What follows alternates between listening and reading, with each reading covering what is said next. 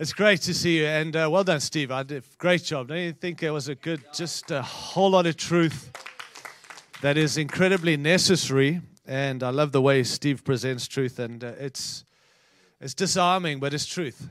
And uh, listen, guys, we are on a journey together. And there's history, uh, but we are also excited about where we're going together. And I think we've got to get God's structure right, uh, rather than what we like, what we want I think the danger is we get good with what we're good at, and it often gets in the way of what God's doing. And that's why we've got to keep coming back to the Word of God day in and day out. And that's our desire this weekend is just to bring truth again from Scripture, not give you some great ideas and concepts and thoughts, just what is God saying and what are we being called to as we go forward in what God has for us. So if you've got a Bible, I'm going to ask you please to go with me. Um, to Second Peter chapter 1. And those of you who are here on Thursday night with just the Hope Rocks leadership, forgive me for a moment as I read the same text I did then, but there's a reason for it. And uh, I, I, do think this is one of the texts that God has really brought us back to, brought me back to. Certainly, Steve made reference to First Peter and Peter's letters, and notice how Peter got his name written. And I'm suddenly now stuck thinking about all those things that are irrelevant. But but I, I, do, you know, every every scripture I believe, obviously all scriptures God breathed, Genesis to Revelation, even Leviticus, all right, everything in between.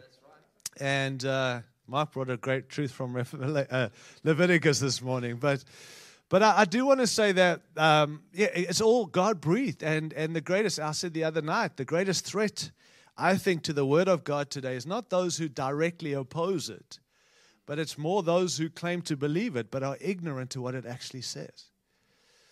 And I think we as Christians, can, or leaders even at times, can be so ignorant when you listen to what's been said and preached. It's almost like they're not reading the Bible. And maybe it's because they're not. and maybe our sessions are all about some concepts and thoughts and ideas. And I mean, we love that. And then we wonder when the shaking happens why everything falls away.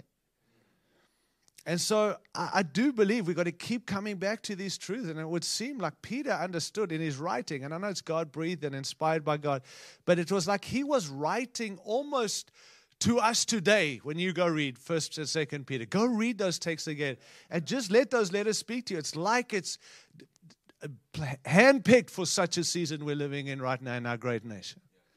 There's such great truth in all scripture. Go read first and second peter and see what it is God said through Peter that is so relevant for us today. But I, I, can say this before I just get to this is that we must not build a theology out of bitterness or out of fear or out of experience, good or bad. We cannot build our theology out of fear, out of bitterness, out of experience, whether it be good or bad. That's not how we build theology. We come back to truth, the study of God, regardless of what we've gone through. What is God saying and what is God doing? And we must come back to that. Can I also say we should never build a theology out of a changing time that we're living in?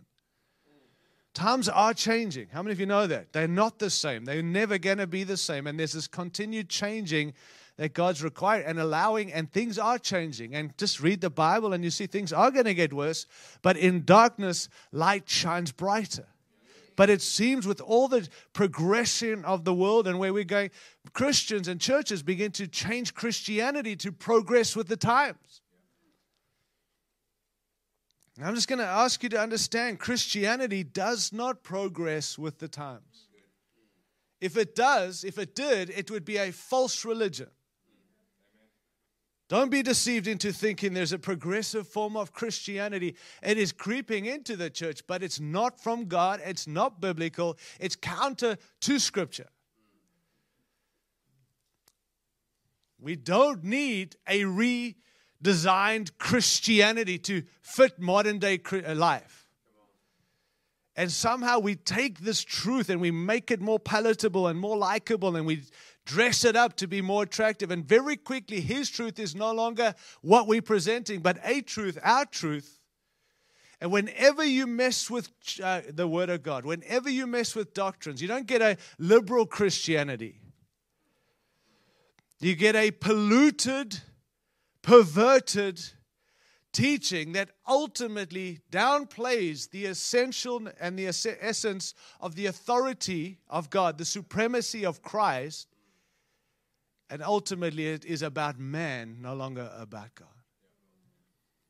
I mean, the devil's desire is to get us to get our eyes off the supremacy of Jesus or the authority of the Godhead. And when that is gone, we get to run wild with what we want to do. And that comes from this thing of progressive Christianity. There's no such thing. And we've got to stick to the truth. This truth, God's truth, is always relevant, always going to be relevant through every season, even if we've never been this way before. The Bible says that Jesus Christ, Hebrews 13, verse 8, Jesus Christ is the same yesterday, today, and forevermore. Meaning, forever, he is unchanging. So, therefore, what he has said does not change. What we're being called to will not change. It's simply us adjusting to become more effective in the season God has for us. Are, are, you there, friends? So please don't buy into the culture that we've got to change what we believe to reach a culture. We change nothing except us being more like Jesus. Otherwise, we're no longer representing. And I think the church got herself into some trouble in a season of trying to be a little more progressive with Christianity. In 2 Peter chapter 1 and verse 3, and the heading is there, making one's calling and election sure says, His divine power, verse 3, His divine power has given us everything we need. Now, uh, everything must mean everything. Not some things, hold on to some things. His divine power has given us everything we need for life and godliness, uh, and godliness through our knowledge of Him who called us by His own glory and goodness. Through these, he has given us his very great and precious promises, so that through them you may participate in the divine nature and escape the corruption in the world caused by evil desires. For this very reason, make every effort to add to your faith goodness, and to goodness, knowledge, and to knowledge, self control and to self control, perseverance, and to perseverance, godliness, and to godliness, brotherly kindness, and to brotherly kindness, love. Goodness, knowledge, self control, perseverance, godliness, brotherly kindness, and love. We are called to make every effort to add to our faith these things. Are you listening, friends? We want strategies and we want concepts, we want good ideas. Peter writes and says, Make every effort to add these things to your faith. Everything. Make that effort, he says. Verse 8 For if you possess these qualities, again, you can't pass on what you don't possess. We have to possess. These things have to own us, and we've got to own them, these truths in an increasing measure, they will keep you from being ineffective and unproductive. Two most hated words, as I said, for me in the scripture. I cannot, you can call me what you want, but don't call me ineffective or unproductive. It's the most irritating thing I can think of in my life and ministry. If it's in, uh, ineffective and unproductive, I don't want to be involved. In your knowledge of our Lord Jesus Christ. You see that? Verse 9, but if anyone does not have them, he stroke she, not guys, all of us. He or she is nearsighted and blind, another offensive few words there, and has forgotten that he or she has been cleansed from their past sins. Therefore, my brothers and sisters, be all the more eager to make your calling and election sure. For if you do these things, you will never fall. I mean, I, that, that is an important statement. That's something of what I want to speak about this morning in light of our call. That if you give your attention to these things and you give your focus to these things, you will never fall. How many of you never want to fall? And I'm not saying stumble, I'm saying fall, be taken out of the race. None of us want that. Well, he's saying if you give your attention to these, make every effort to make sure your calling and election is sure, then you won't fall out, regardless of seasons, times, situations, people who come, people who go. You put your faith in the ministries and people in church, and all of it comes crashing down, but you will never fall. If you put your, uh, you, you give your attention to these things and make sure you'll never fall. Verse 11, and you will receive a rich welcome into the eternal kingdom of our Lord Jesus and Savior Christ. I said last night that there's been some pivots, some shifts. The church has had to pivot from one to the another. And one of the greatest pivots of the season is we have been forced to move from position led and having a position and carrying a position to coming back to the call of God, knowing there's nothing else we can do. It's been a good thing for the church to come back to the call of God. Steve spoke a little bit about that. It's come through again. And I want to say to you this, this morning, you are all called. You might not be called to be an elder or a pastor or even part of the fivefold gifts or whatever, but every one of us have a calling. Called by God. Agreed. I hope you believe that. Otherwise, we're not going to live in the thing God has for us. And so the calling is essential. It means eh, that eh, I love Eugene Peterson's version. He says, So, friends, confirm God's invitation to you, his choice of you.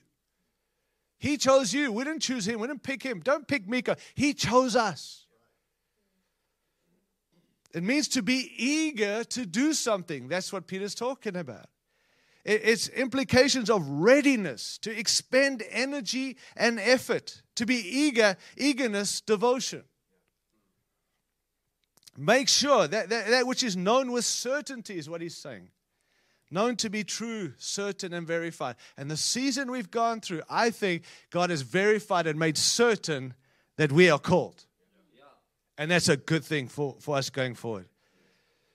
Calling is, an is urgently an invite for someone to accept responsibility for a particular task, implying a new relationship to the one who does the calling, to call, to, to call to a task. This call, I want to suggest again this morning, is an urgent appeal from God Himself. We're not having a time together where we can throw some ideas together and hope we go out of here thinking we got better ideas. There's an urgent appeal from heaven for the church today, for you and I to come back to the things that God's doing, the things God's called us to, regardless of what the world's doing, regardless of the shakings and whatever else we. God's saying, My call on you, what I've called you to, come back to it. It's urgent. There's a nowness about the hour. I trust you sense that.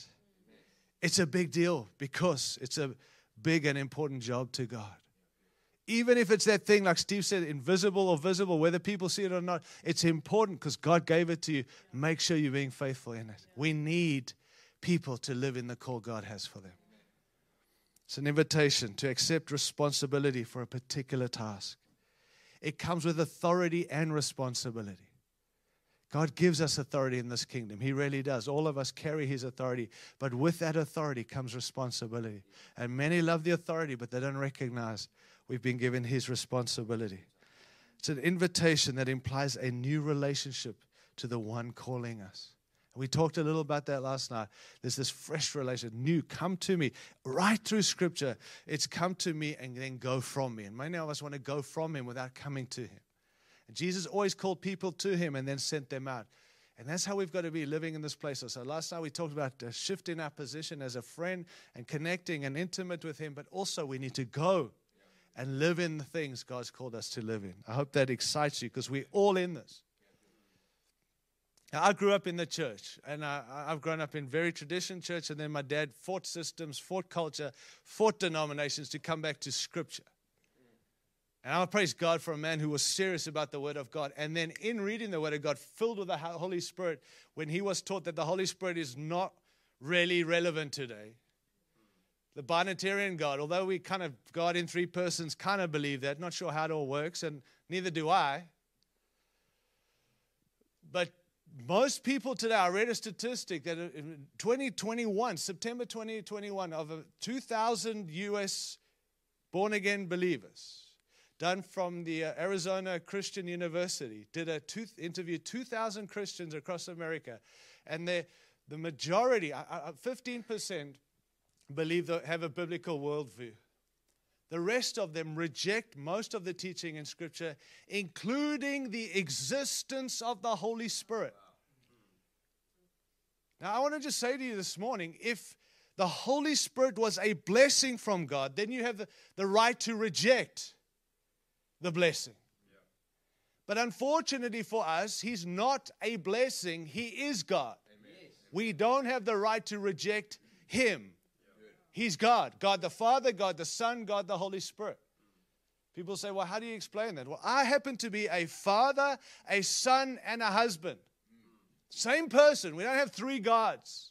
One God, three responsibilities, three different Uh, three parts of the Godhead. I don't know how to explain it, but I'm the same person. So we're not like some of these Jehovah Witnesses. I'm not mocking, I'm just speaking out there. They believe in three gods. We don't. We believe in one God, three persons. And they are equal, not one's higher. Steve did a good job just explaining a little bit of that today. Equal, different roles, different functions, equal, worthy of praise, worthy to be God. And the Holy Spirit is not an optional extra for deluxe Christians. For us weirdos who want to be weird about some spiritual dynamic, He's God. 2 Corinthians 3:17. Now the Lord is the Spirit, and where the Spirit of the Lord is, is freedom. And we all quote that, but that's not what it's saying. It doesn't say where the Spirit is, there's freedom. It's saying now the Lord is the Spirit. In other words, where you and I surrender to the Spirit as Lord, that's where we find freedom. The Spirit is here right now. Would you agree? He came, I mean, Pentecost happened, just so you know. And if you don't believe that, you can't believe anything else in Scripture. And although we're not comfortable with it, Pentecost happened, friends. And Jesus promised them in Acts chapter 1, you will receive power. And then power came in Acts 2 while they were worshiping. The Holy Spirit reveals and he shows up and seemed what seemed to be tongues on their heads, tongues of fire. And they all began to declare the praises of God in different languages. How many believe that happened? That's how the early church started. And somehow we theologians and churches decided we don't want that stuff because it's kind of not where we're at. It's a bit weird. We don't understand it. So we'd rather believe in a Trinitarian God, but we'll live with a binitarian lifestyle. God the Father, God the Son, Spirit stuff. Not comfortable. You wait over there. So much red tape we put on the Spirit because we think He's just a blessing rather than He's God. We don't use the Holy Spirit, He uses us. We don't tell the Holy Spirit to what to do. He tells us what to do. He's God. Amen. I'm just throwing that out there and I'll leave that out there. What will you do with God, the Holy Spirit? What will we do? Well, we better get him back in the church because half the problem in the church today is we've got way too much flesh and not enough spirit. We're doing things in our own strength and wonder why God's not in it because we're not allowing spirit, the spirit, the Holy Spirit to take control of his church. You agree? And they all play equal role, even in our salvation. God planned some things for us. Jesus purchased things for us, and the Spirit personalizes the things Jesus purchased for us in our lives. He is in us. Not Christ is not in me. Christ is in heaven right now, according to the Bible. Seated at the right hand of the majesty of heaven, ruling and reigning is where Jesus, interceding on our behalf. Jesus not on this planet anymore. He's in heaven, finished his earthly mission, waiting to come back for us. It's the Spirit in us. And Paul, uh, Steve said that, that, Jesus said, I'm sending another, not a replacement, another counselor. Not to take my place, not to be above me, another one to comfort and be with you as I go there and intercede on your behalf. But uh, anyway, I don't know. That's not what I came to say. So let's move on. But seriously, friends, we got to fix the statistics of American church. Meaning we got to come back to the things we're uncomfortable with. But if they're in the Bible, so be it. My dad was taught, I've said, some of you know the testimony of my, he was taught that speaking in tongues, maybe I'm losing you right now, but speaking in tongues is not just weird, not just crazy. You are going to hell if you speak in tongues. That's the denomination he was a part of. And so he believed that because that was the best he knew. But he chose to believe, read the Bible one day as a pastor in some weird denomination, and I'm not mocking, I'm just telling you, with all the wonderful religious garb on his life. And he read the book of Acts, dangerous thing. And he saw something in there that he said, I long for what I see in the Bible. Why are we not seeing this here? And guess what happened? The Holy Spirit filled him. No one laid hands on him. No one taught him to say Suzuki and Honolulu and Hawaii and all. No tricks. No one was there. Just him and his word, trusting the Lord, longing, and the Lord gave him what he longed for. And suddenly he began to declare in a different language. Being a man of integrity, he called his moderator, said, We need to catch up. The moderator came straight down to meet with him. He said, Here's the problem. According to us as a denomination, according to us, I'm going to hell. The moderator was, What are you talking about? He said, Well, I was reading the Bible. The very thing you tell us we're called to preach to our people. I was reading and I saw something in there that seems to be lacking, even actually discouraged and spoken against in our ranks. But I saw it and I longed for what I saw, and God gave me what I longed for, and now I'm speaking in tongues. The moderator said, Well, sir, here's the deal, Dudley. If you sign an agreement, just sign a form quickly now and let pretend that it never happened and write that you'll never do this again, we can just move on and pretend it didn't happen. I mean, with all due respect. My dad said, Sir, do you understand what I said? No, I didn't make anything happen. God did something. And what God has done, I ain't reversing. I want more of God, less of this religious duty that you put on us. No rebellion, eyes switched off. And suddenly he began to ask, and by the way, why am I wearing this dog collar? And why am I wearing this Batman and Robin outfit? And why am I not, and why do I force people to call me Reverend? Steve addressed that. You don't call people pastor and all that. Why do we put ourselves on pedestals? And he began to question the religious stuff that this denomination had put on him. And they said, Sir, you're going to have to leave. He said, You're right. I'm out of here.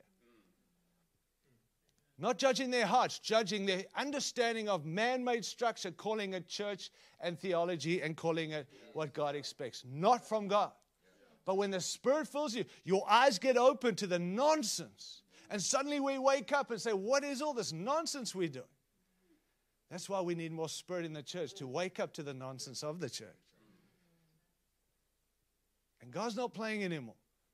It's like God's taken his church back. He wants his church back. And through COVID, he's got his church back. Now we need to be about his church, allowing the Spirit as God to lead and guide us, keeping us in step with him. And just while I'm here, we can have infillings and refillings like we see. And Paul, uh, Steve's talked about the Corinthian church. They had wild manifestations, like a two year old with a shotgun. I love that des- description. They had manifestations, but Paul kept addressing it's one thing to have these awesome manifestations, but your character True, authentic presence and power makes us more like Jesus, not just gives us power to blow things up. And it's the very thing Paul warned for the Corinthian church, ultimately was the thing that took down the Corinthian church. They had manifestations, but they were not being more like Jesus. And nowhere does the Holy Spirit just want to manifest himself. He wants to create us to be better followers of Jesus, taking what Jesus purchased on the cross and making us more like Jesus. So we can't just want to be spirit filled and then go do our own thing. Spirit filled, spirit moved, spirit led, spirit sent is what we see in the early church. That's the church Jesus is building. What will we do with God the Holy Spirit? Don't know how we got there, Steve. That was your fault. But there is this test on us. And, and I want to just challenge us, if I can, for a little while this, this morning and, and not get us to do more, get us to stay the course. I've had the privilege and pain of being in ministry for many, many years. I'm still a young man compared to some of you, but I've been in ministry for quite some time and I've seen a lot of things. I think the biggest pain for me, the, the hurt, is to see not what people say about me and how they hurt me. People come, people go. It's part of ministry. It's been difficult. It's, some of my best friends have turned on me. It happens. And, and I'm not here to, but what has hurt, pained me most is to see how many called of God men and women, young and old, called by God, handpicked by God with gifting and anointing and calling and the call of God, fall out of the race, bomb out because things never went the way they thought they should go. And what I began to realize more and more from Scripture that the call of God is one thing, but from calling to the full commissioning of the call, there is a huge gap. And most, if not many, will not hold the line in the gap. And there's a little word that I've come up with this thing of from calling to commission, we need to stay consistent in that time.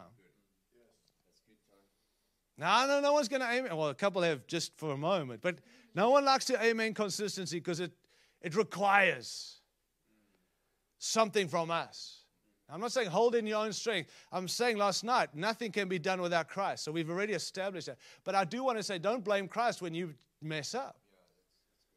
We love to blame Jesus, your fault. No, it's not his fault, it's our fault.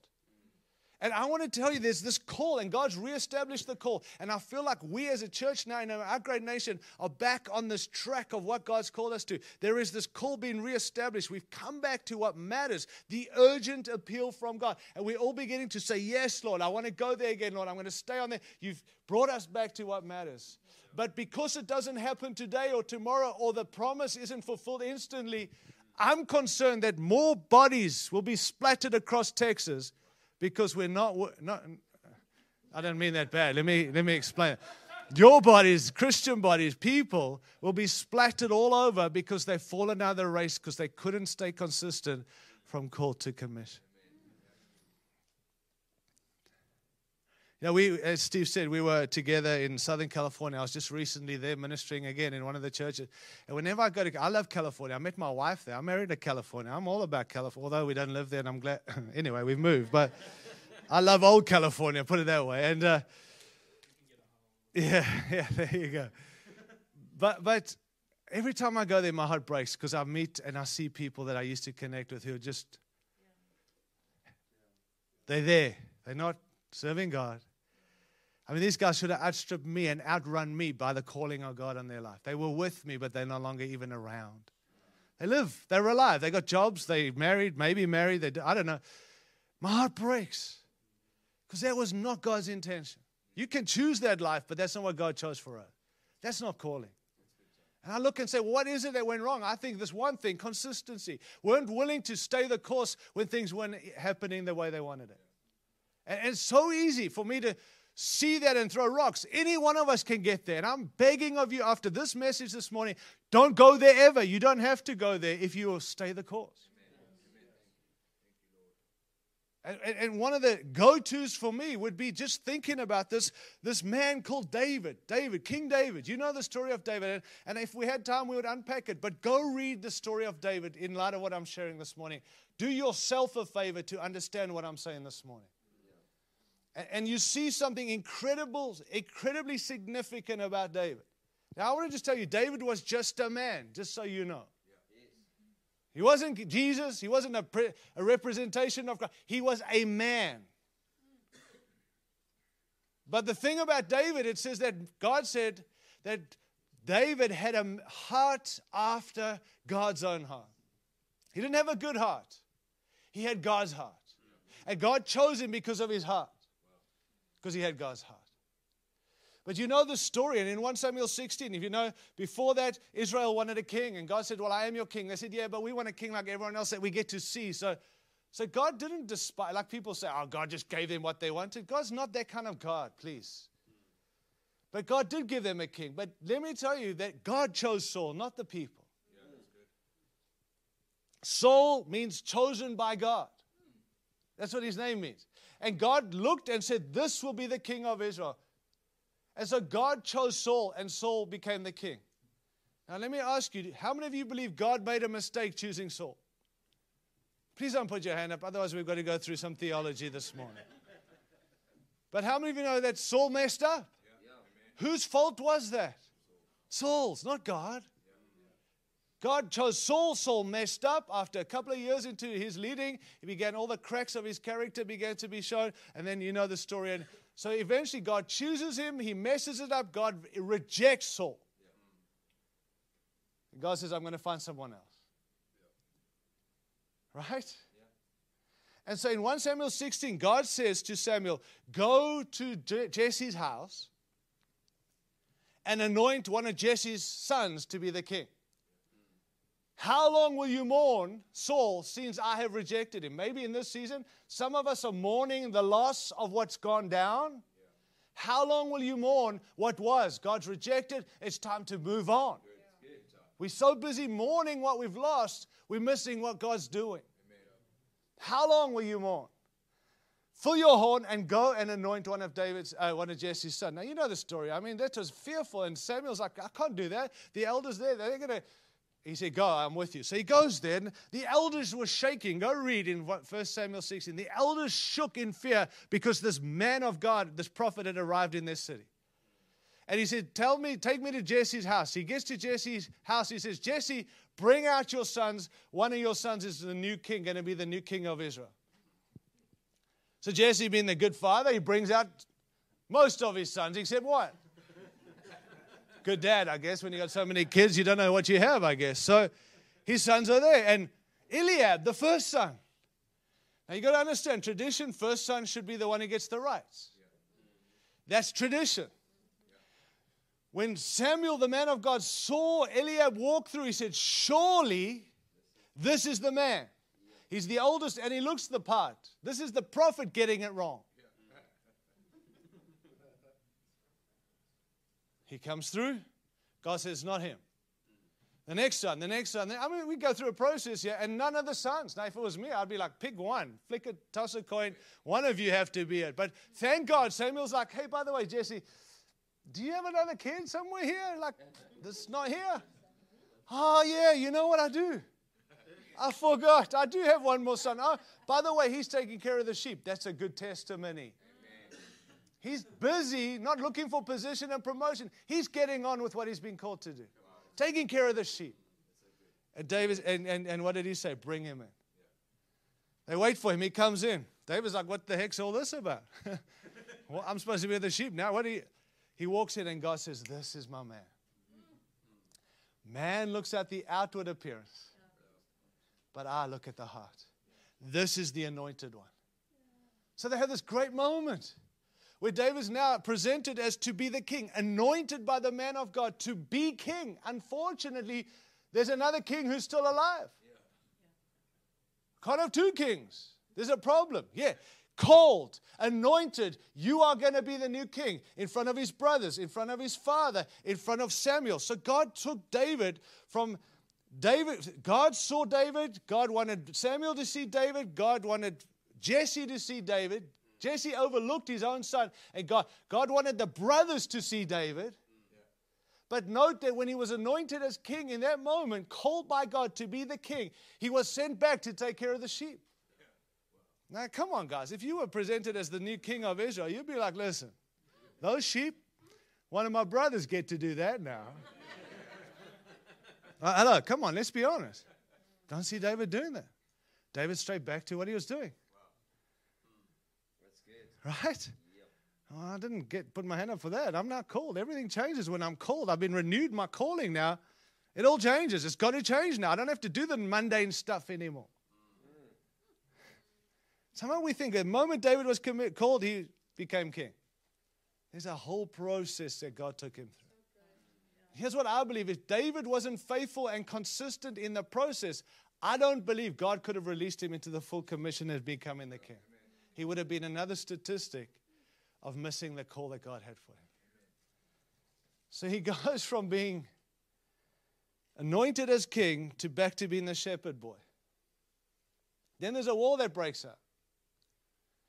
And there's well, apparently a war, but they're all screaming at each other. And there's a man called Goliath over there. Remember? So Jesse says, Hey, take your brother's food. I mean, serve your brothers, even though you're the king. You're going to be their king, but take them food. I mean, you see the interplay. This is test. Somehow, when we catch, we recognize our call, we think everything's going to revolve around us. so he walks over there and he's, hey, apparently there's a battle here, and he sees this uncircumcised Philistine called. Uh, he did say that. That's why I said that. But and he says, like, who's this dude? What's he on about? And so he goes in there and he says, hey, and the brothers are like, What are you doing here now? You can tell they got an issue. They're baby brothers, now the king, and they're not happy. And now he's questioning why they're not fighting. So he says, Hey, I'll take out this guy, not in my strength. Who is this uncircumcised Philistine that defies the army of God? I'll sort him out. The brother's are like, Calm down, dude. Like, you, you're not the king yet, just, you know. And so then they get in there. And, and Saul's like, Who are you? And then Saul's like, No, you can't do it. You know the story, guys.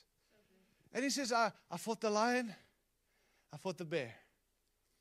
I can take him out. I, I've got testimony of God's goodness, protection. Yeah. I've got some stories that prove that God is faithful. And I don't know how I'll do it, but I'll do it. Yeah, They're like, okay, you go, but here's the sword and here. He's like, I can't do that. He goes, he takes out Goliath. Yeah. So now in Saul's eyes, he's now seeing David. He got jealous, as you know. But now Israel's army sees David take out this guy. God's got a process of his called one to walk through. So when he finally gets commissioned, people see it. Am I making sense? Then Saul's like, dude, I need a worship leader because I don't know how to worship. And so then they bring in David. Why? Because David was faithful where he was. God gave him opportunity to be recognized. They brought David in. David starts leading worship and doing it. And suddenly, now can you imagine David could be sitting there going, I'm the king. I'm the next king. Now I've got to be here and help this guy find God. Like I, I should just wipe him out and be king. But he doesn't. He faithfully serves. Right through. Go read the story. Then, even at moments when Saul is out to get him, Saul gets jealous of him. Saul's starting to see everybody loves David and cheering David, and Saul gets jealous. And David has opportunity to take out Saul, knowing if I kill Saul, his men around him said, Kill him and you'll be king. I'm telling you, friends, this is a challenge for leaders that we want to make what God said happen without God making it happen.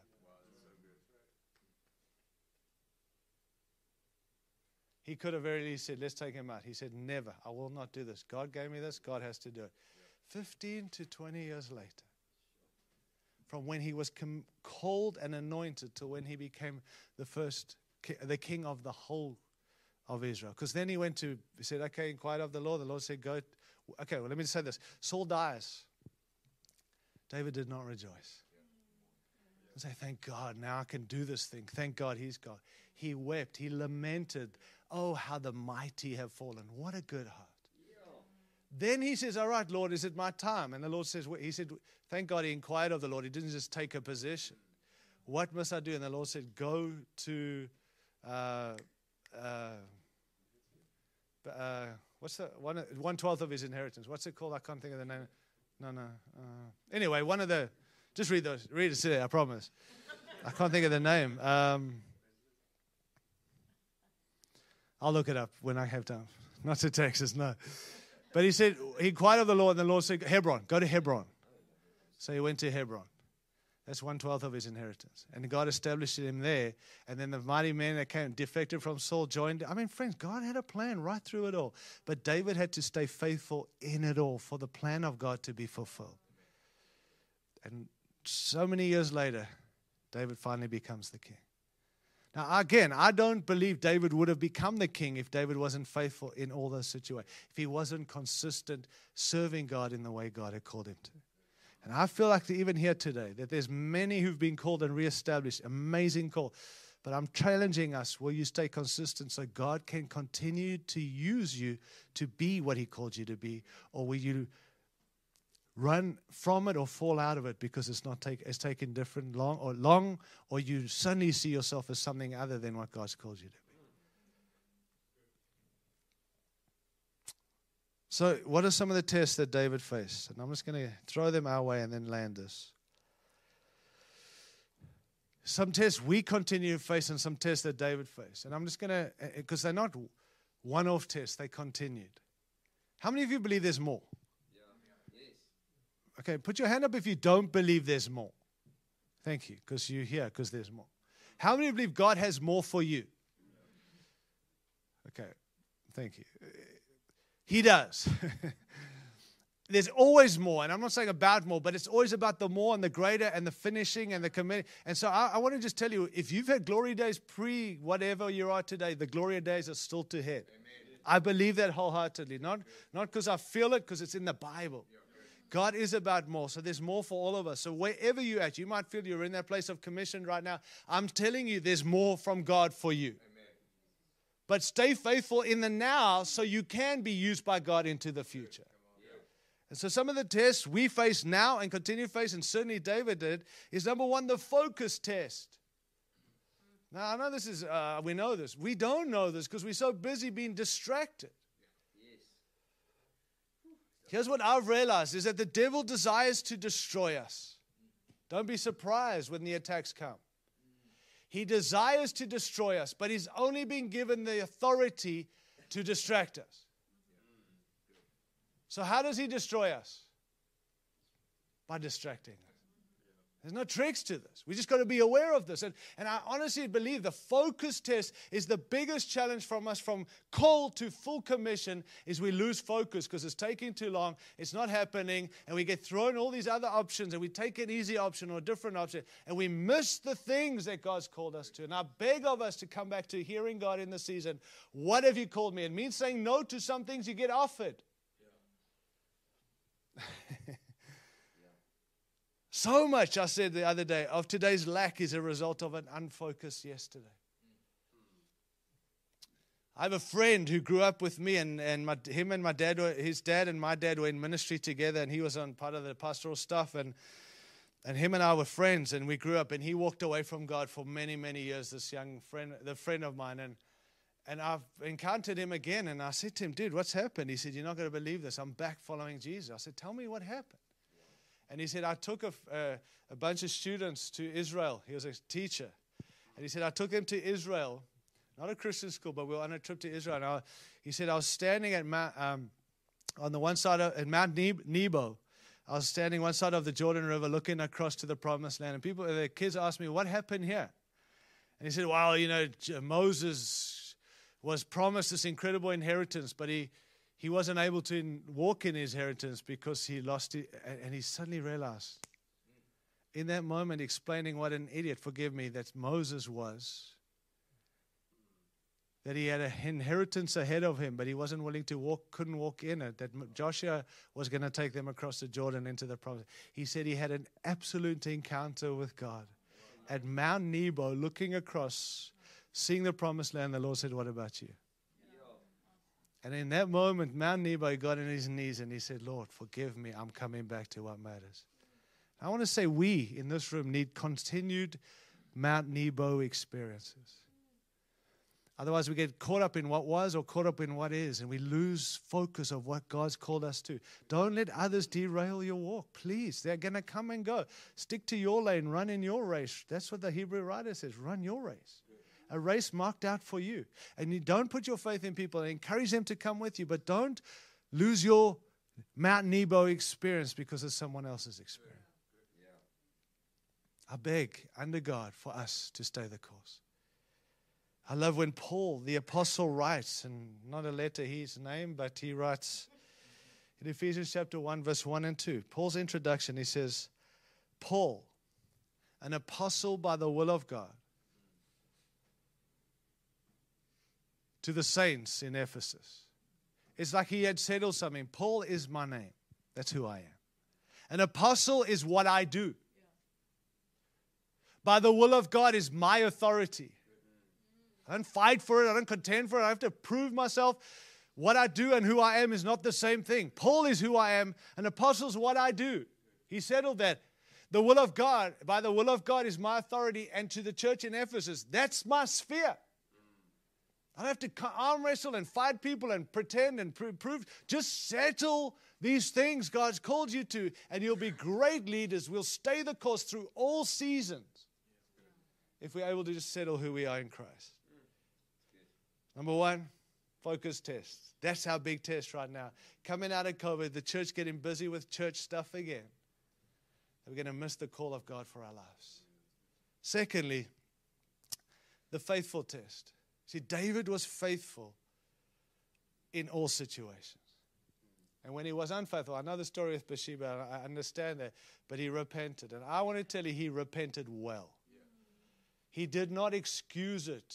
When he was called out by what happened with Bathsheba, you know the story. That Nathan came to him and said, There was this man who had nothing, and there was a man who had everything. And the man who had everything took what the only man had, only thing the one man had of nothing and made it him. And David said, That man needs to be killed. He should be destroyed. I'm going to kill man. Nathan dared to say, You're the man. And he didn't say, I'm not. How dare? Do you know I'm the king? Do you know how much pressure there is on me being king? I, I, I need to be with other people's wives. Are you with me? Every excuse that we find today, you don't understand. He stopped and he said, You're right. And he didn't say, Oh, I'm sorry to you. I'm sorry to her. I'm sorry to the husband or the family. I am sorry to God. That's repentance. Not, oh, I got caught. Sorry, I got found out. You know what he said? Psalm 51 Create in me a clean heart and renew a right spirit within me and cast me not away from your presence. I've sinned against God and man. God first, not man. God first. And he said, Restore to me the joy of my salvation. He didn't need to get saved again. What he was saying is, Restore the joy of salvation. You cannot live in the joy of salvation if you're living in sin. And he repented and he took full responsibility. And when that baby died, he re- wept. But then he mourned and, he and then he got up and he led his people. Are you here, friends? Are you listening? It's, it's so essential. Faithfulness is essential. And if you do mess up, sort it out. And only you can. No one can do it for you. I've tried to help people through things who are not willing. I know people who are willing to confess and sort it out, and I know others who are not. And those who are willing to confess and sort it out are thriving back in the will of God. Others have walked away blaming God when they were not willing to take responsibility. not throwing rocks, saying, stay the course. Faithfulness in all situations. What are some characteristics of faithfulness? Loyalty, commitment, endurance, steadfast, consistency.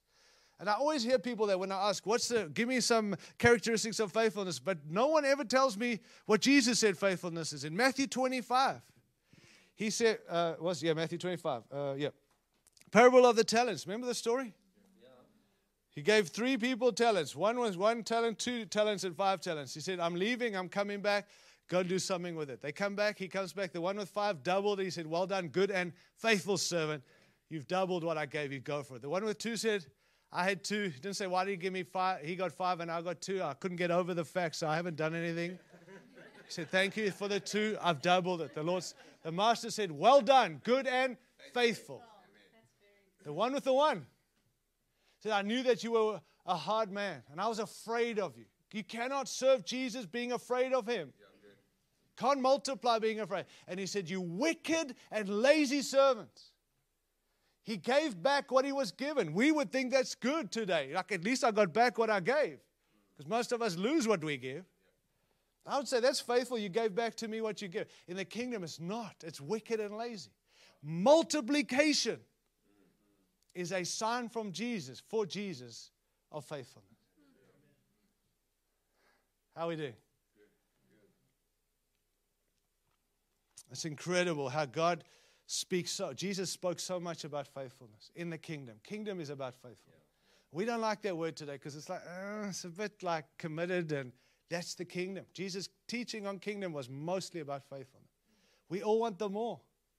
We all put our hand up and said, There's more. God said there's more. But can God give more to us who are unfaithful? To taking care of the sheep when no one's seeing it? Are we doing it so people see it? Or are we just doing it because we're faithful? Yes. God looks for faithful. yeah, okay, we'll move on. David was faithful right through. Faithful in serving, not being served. There's somehow we want to be served all the time. Get back to serving others. David served. Faithful in submitting. Can I just say, I know another word Americans don't like. We don't want to submit. We are independent. We do our own thing. And I get it, but not in the kingdom. God's not going to give you authority if you're not under authority. David knew how to submit. He came under authority. God entrusted him to be the king of Israel because he lived under authority. Surrendering to his time. That's our big challenge in being faithful. We keep saying, and it's become a cliche, but it's true. God's delays are not God's denials. That call that he gave you is still in the works. And because it's taking longer than you thought, doesn't mean God's denied it. God's still working it, but are you working with God so you can live in that? Timing takes people out. I talk to those who've fallen out, my friends, I say, What happened? It just didn't happen like I thought. It took too long, Tyron. I'm like, This is your whole life, it's forever. Stay the course. Psalm 13, I love David's heart. How long, O Lord? Don't tell me you can't go to God and cry out. He did. How long, O Lord? And I've had a lot of the how long, O Lords. But he goes on and says, But you've been good to me. We've got to live in the both. If you only live in how long, you're going to fall out of the race. If you're going to only live in the, you've been good to me, you're never going to walk in them all. We've got to tension. How long? But you've been good. How long? But you've been good. And I'm telling you, friends, we've got to surrender to the timings of God. That is what it means to be faithful. Here's some phrases taken from various verses that I've put together for me because I've had to learn some lessons on how to wait. I'm certainly not going to tell you I've learned them, I'm learning them. They've given me a great encouragement. And when you wonder what God's doing or why He's not answering your prayers, these commands from Scripture will bolster you with comfort and hope. Wait in expectation. Psalm 27, verse 14. Be strong. Psalm 27, 14. Take heart. Psalm 27, 14. Trust. Proverbs 3, 5. Don't rely on your own understanding. Proverbs 3, 5. Acknowledge Him. I don't think we do that in our waiting. Don't be afraid, Psalm 27, verse 3. Be still. Psalm 37, verse 7. Be diligent. Proverbs 21, 5. Lay requests before Him. Not put it out there that you're looking for something. Speak to Him. Delight in Him. Psalm 34, 4. Uh, Psalm 37, 4. Commit your plans to the Lord. Proverbs 16, 3. And this is a big one. Don't wear yourself out. Proverbs 23, verse 4. Are you there? Friends, we're all in the waiting. We all live in the waiting. Things we're waiting, but don't blow out in the waiting. Because God's in the waiting as much as He is in the releasing. And we've got to see God in this again. Otherwise, more splattered lives and ministries and calling all across our great nation again. Number three, faith test, the faith test. Simple truths, I get that. I'm, I'm begging that we'll take these and look. How are we doing in these things? When you want to quit, when you want to give up, when you want to stop, it's not happening. What about faith? Man, faith is essential. Bible says in Hebrews 6 that without faith, it's impossible to please God. can do all this stuff in presumption or because we have to with no faith. Doesn't please God. What pleases Him is faith. Do you still have faith for the things He's spoken and the commission that's coming by the call? Or have you given up hope, given up faith, and just began to settle for the next thing? See, fear rises in the absence of faith. And there is fear that's gripped the church today in this great nation. I understand it, but it's because faith is absent. Expansion follows expectation. Faith is more than just bare belief, my friends. If you read Hebrews 11, what a great text to keep going back to. You see that faith is actually a verb, it's a doing word. Even in the waiting, we get to do stuff. Someone just actively waiting. No, no. Faith does stuff. We see that in Scripture right through. Faith understands. It says in Uh, Hebrews 11, verse 3 By faith, we understand that God's universe was formed by God's command. Faith opens up understanding. Faith offers. He offers things. Faith, but it says in verse 4 By faith, Abel offered God a better sacrifice than Cain. By faith. True faith will lead you to make sacrifices to keep denying yourself and costly commitment to the things that matter for God. It's only faith. Can't be do this and do that and leaders tell us. No, no. Faith. Have you still got faith? Faith builds. Noah built the ark by faith. I mean, I've often thought about Noah building an ark. I mean, listen, it makes a little more sense because you got a great lake apparently down the road, but and you have. It's a great lake. It's really, but I mean, it makes more sense an ark to us. But in these days, Bible days, there was no water. It was desert, and they were building an ark. They didn't even know what it was. They just were building something that God told them about. And then people would come in, even their family, and say, "Hey, what are you doing, dude? I'm building an ark. What's an ark? An ark's a boat. What's a boat? It's a boat that floats in water. What's water? Like uh, in faith, we'll build something because I was told to. He was mocked, scoffed, laughed at, even by his own family. But thank God he built the ark in faith because we would not be here today if he didn't. Do you see that? It's being faithful in it, even when you don't understand it. And God will continue to use people who live in faith. Faith builds, it initiates projects that bless others, not us. God uses us to impact others. Faith obeys. Abraham obeyed, going not knowing where he's supposed to go, just went in faith. Faith longs. They were longing for a better country. Faith blesses. Faith leaves a legacy, friends. You want to have a legacy? Live by faith. Lead by faith. Live by faith. Stay faithful in faith. Faith worships. I love that picture in verse 21. It says, By faith, Jacob, when he was dying, blessed each other, each of Joseph's sons, and worshipped as he leaned on top of his staff. It's like this old man on his leaning on his staff, and he worships. He chooses in all to worship. What got him there? Faith. That's what we need as we go forward. Number four, quickly, the future test. Are you okay? We're nearly done. The future test somehow we get so caught up in the now that we neglect the future.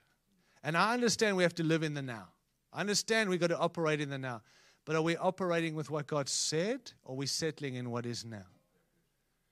David could just have become that warrior guy, or he could have just become, he could, whatever they wanted him to be, he could have become. But he served faithfully in what they wanted, but he knew what he was called. Are you there? And so you might have settled in what people want you to be or what's been handed to you and saying, well, this is it. I'm telling you this morning, God says that's not it. It's the stepping towards, but you've got to stick to the future focus of what we've been called to. There's this unholy restlessness, I believe, in the church today.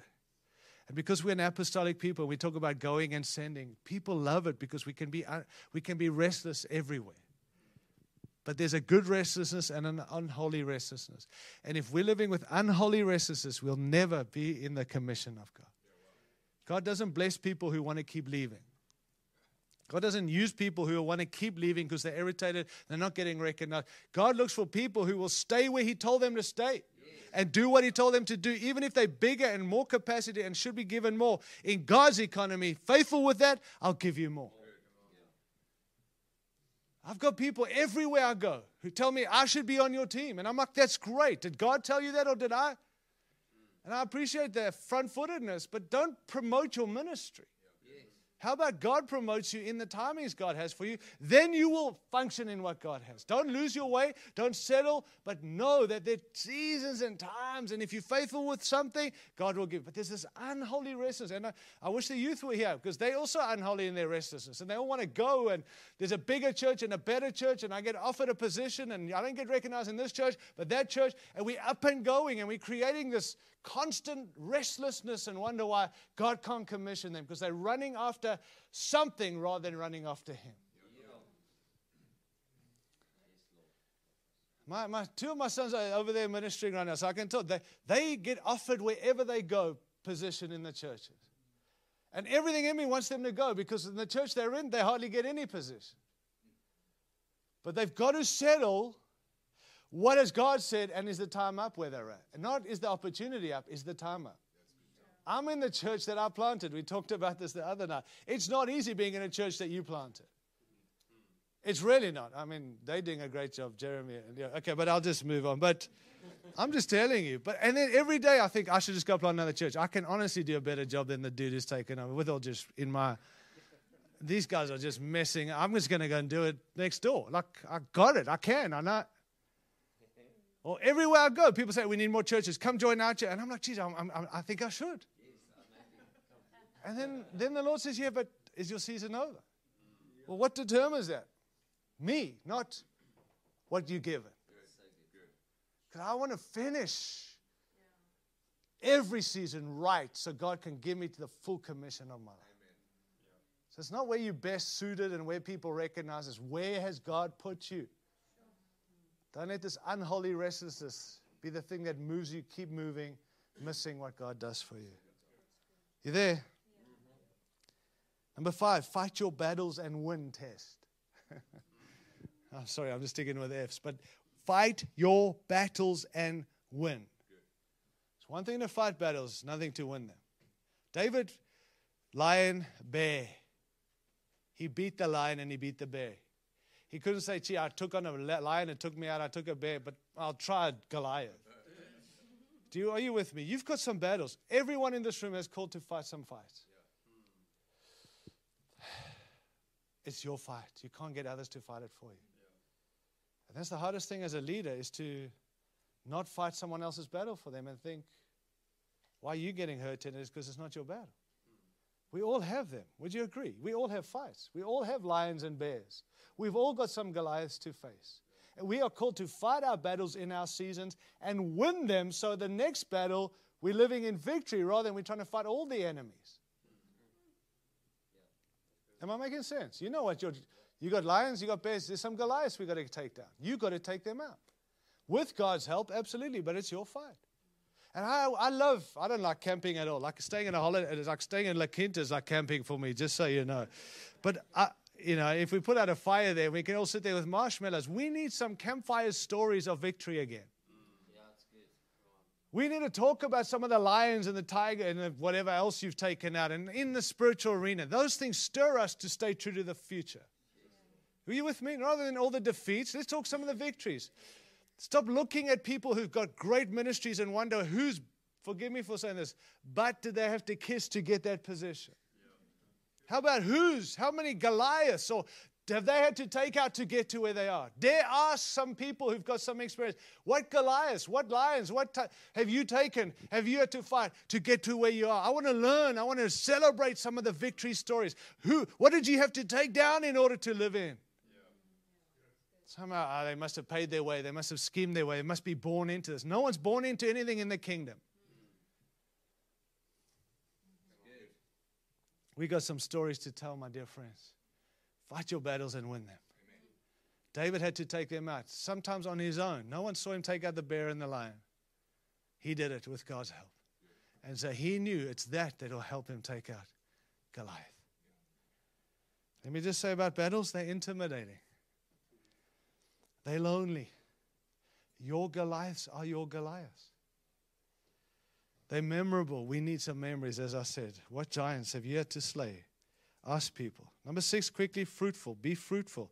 Don't wait to be commissioned to be fruitful. Be fruitful wherever you are. David flourished wherever he was. I think some of us are waiting for the commission to get on with now we can flourish. God says, flourish in any season. Don't wait for commission. Be fruitful wherever you are. That's how God can promote you. God promotes, not man. Just know that. If you're doing stuff for man to see, God will never promote you until you realize only God does it. Promotion doesn't come from the east or the west. Somehow we think, I'm going to show the guys I do, I want to do this in front of them. And again, our hearts are, I think, bad eventually, but initially we just want recognition. Don't try please a man or a woman or a church. God looks at your heart. He'll know. He will use you. He'll promote you in the timing that is right. Number seven, quickly be fathered. I hate the word, but it's an F fathered or mothered or something. Be humble enough to learn, friends. It's amazing how the longer we are serving God and the more we called, the less we want to learn. We like I've been around. I've been saved many years. I've done this. I've planted this many churches. I, I, I, I know everything. Well, right there, you're sidelined from being in the commission of God. Find people who can speak into your life, who will speak truth, who will say things that are needed to be said. It's not for them, it's for you. You know, I, I, I, I'll just lay it out there for a minute. I was, when I was called into ministry, I had huge opportunity instantly. God opened doors, and I got to preach the gospel. I saw things begin to happen. And, and I'm just going to be honest. I was a young man, and I got opportunities, and God did stuff when I was, pre- and I was like, wow, this is all. And I began to think I was something. It's hard to believe now that I could think I was anything, but I, I saw results. I saw people getting saved. I saw people getting healed. I saw the, the, the spiritual stuff, demonstration of power as I preached. I, I, was getting invited to big churches. And, and listen, for a young man, I was like, gee, I've actually got something to say. And thank God, one day my mother decided to come to one of the meetings I was preaching at. And again, thunderbolts, lightnings, God doing his thing, I'm doing my thing together. We are having fun. I'm preaching. And after I saw my mother sitting through the meeting and she was disturbed, and I was like, What's wrong with her? You know, anyway, go for the show. And, and she walked up to me after the meeting with tears in her eyes. I thought, gee, the Holy Spirit's really got a hold of her this week. she looked at me and she said, Tyron, I'm concerned that you've become arrogant in the pulpit. Now, let me tell you, you know how if you anyone knows how to anyone ever preached, when you get out of the pulpit, you are vulnerable.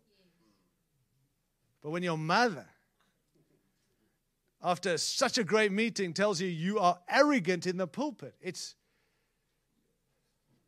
I was devastated. And I was angry and I reacted to her saying, What are you talking about? But when she said that, I knew in my heart she's right.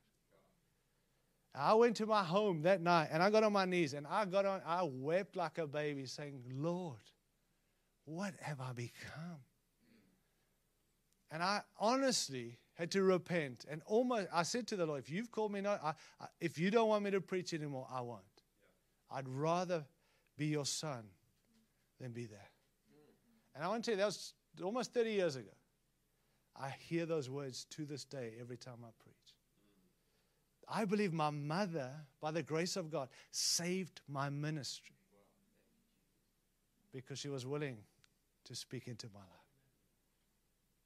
And I'm going to tell all your preachers every time they preach that they're arrogant. That's not the point. but I want to tell you ask questions, be teachable, be humble enough to listen. That will help us stay the course and live in the. Number eight, be a follower. Can I just say, we love to lead. Everything's about leadership. There's not many books written about followership except the Bible. Everyone wants to read books on leadership and talk about leadership. And I get it because we are about leadership. We need more leaders. But let me tell you, if you don't know how to follow, you cannot lead. And we need to teach on followership, not just leadership. Because if you're going to stay the course and live in the bigness, you've got to be a follower, not just a leader. And good followers make good leaders. Somehow we think there's a difference. You're a follower, I'm a leader, so I'm the dude. No, no, follow, follow Christ, follow people, be connected to people. It's interesting how when God spoke about Elijah, Elisha taking on from Elijah, Elijah goes and finds Elisha. And he says to him, Leave everything. Elisha burns everything and gives everything away. He closed the door. There's no going back. And he set out to follow Elijah. He didn't say, I'm the new dude, step aside, here I am. Yeah, he followed and he was uh, uh, uh, Elijah's attendant. Don't hear about that anymore. Well, it's not saying, come serve me, it's come and follow before you want to be the leader. And we all want about leadership. Friend, I want to tell you, you want to be a good leader, you better be a good follower. And if you're going to lead people one day, you're going to inherit followers like you follow. I remember hearing that at an early age, and I was like, I'm going to be the best follower in the whole world because I'm going to inherit followers like me. But I inherited some pretty bad followers too, just so. number quickly, number, number nine, the flexibility test. I'm, I'm landing. I just, I'm not preaching anymore. I want to just say flexibility. Are you flexible? If you're not, that commission will never happen. Nothing. In, in, I can honestly say, nothing has ever worked how I thought it would. Not once. The things God spoke about my future, when I look back, they did not happen like I thought. Not once. They happened, but they happened in a way I didn't expect. Thank God I wasn't sticking to my plan. I was flexible enough to say what he got. What about Joseph, the dream? He, he has the dream, he tells his brothers, should never have done that. You are going to bow down to me. Mm, great dream. How about we sell you? Get rid of you. We're not bowing to you. You're the baby. We ain't bowing. And he gets said, and then that was not the dream, right? The dream was you bowing to me, gone. And then it's Dungeons and Dragons and all this stuff with the Potiphar's wife. She was a dragon. Sorry, I'm just saying all this bad stuff. Sorry, am I getting in trouble? And then one day it says he remembered the dream when his brothers came to bow before. Imagine if he had it all worked out, planned out. He would have. He was in, in, in dungeons and he was telling people the dreams. They were all getting out. He was staying there. He was forgotten about, but God never forgot. And one day he remembered the dream when it happened. Don't get so set on how and plan your life that God can't be in your plan. You'll miss what God has. Be a fellowshipper, right relationships with God, which we spoke about last night. But I want to tell you, connect with the right leaders around you. People who'll speak destiny into your life and find ways to help you get to where God's called you. Don't do this on your own. You're not called to. But do it with friends. Careful who your friends are. I just want to say we got to love everybody, but not befriend everyone. We keep saying this show me your friends, I'll show you your future. Be careful who you let into your inner circle. Forgive all the time, everywhere. I think it's probably one of the biggest things that take people out is that they don't know how to forgive. Leaders who hurt them, people who did this, even forgiving God. Some of us have got a thing about God because He didn't do what we said. I, I just tell you, just forgive. Learn to forgive people all the time if you're going to live in the commission. Imagine how David had to forgive people who hurt him, betrayed him, even Saul turned on him, and he forgave. Number 12, the financial test. I don't have a lot to say about that except C.S. Lewis said this Prosperity knits a man to the world. He feels that he's finding his place in it, while really it is finding its place in him. Nothing wrong with wealth. Please hear me. We are not believers that you can't be, have wealth. Scripture does not teach that. But wealth should not be your focus. The king and the kingdom. And when we think we're finding our place in this world because of what we carry, this world is finding its place in us. We're no longer about the kingdom stuff.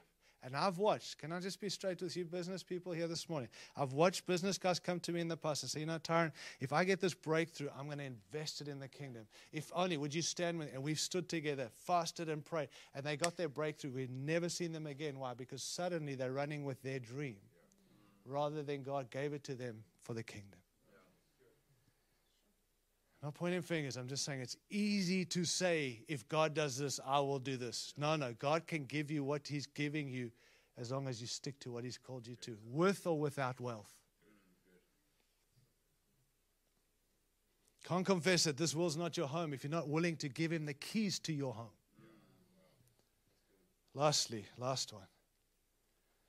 This is probably the biggest. Be free to be you test the be free to be you test. For too long, we're putting on everyone else's armor.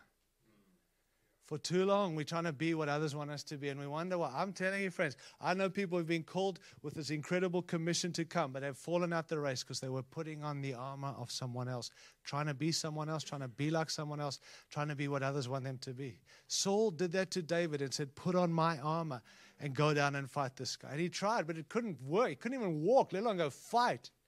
And some of us are trying to walk out this calling into this commission with someone else's armor. And the danger for the generation that's meeting next door is we putting armors on them. In our desire to see them succeed, we're putting our stuff on them and they're going under because they can't carry what we're carrying. They're carrying what they call to carry.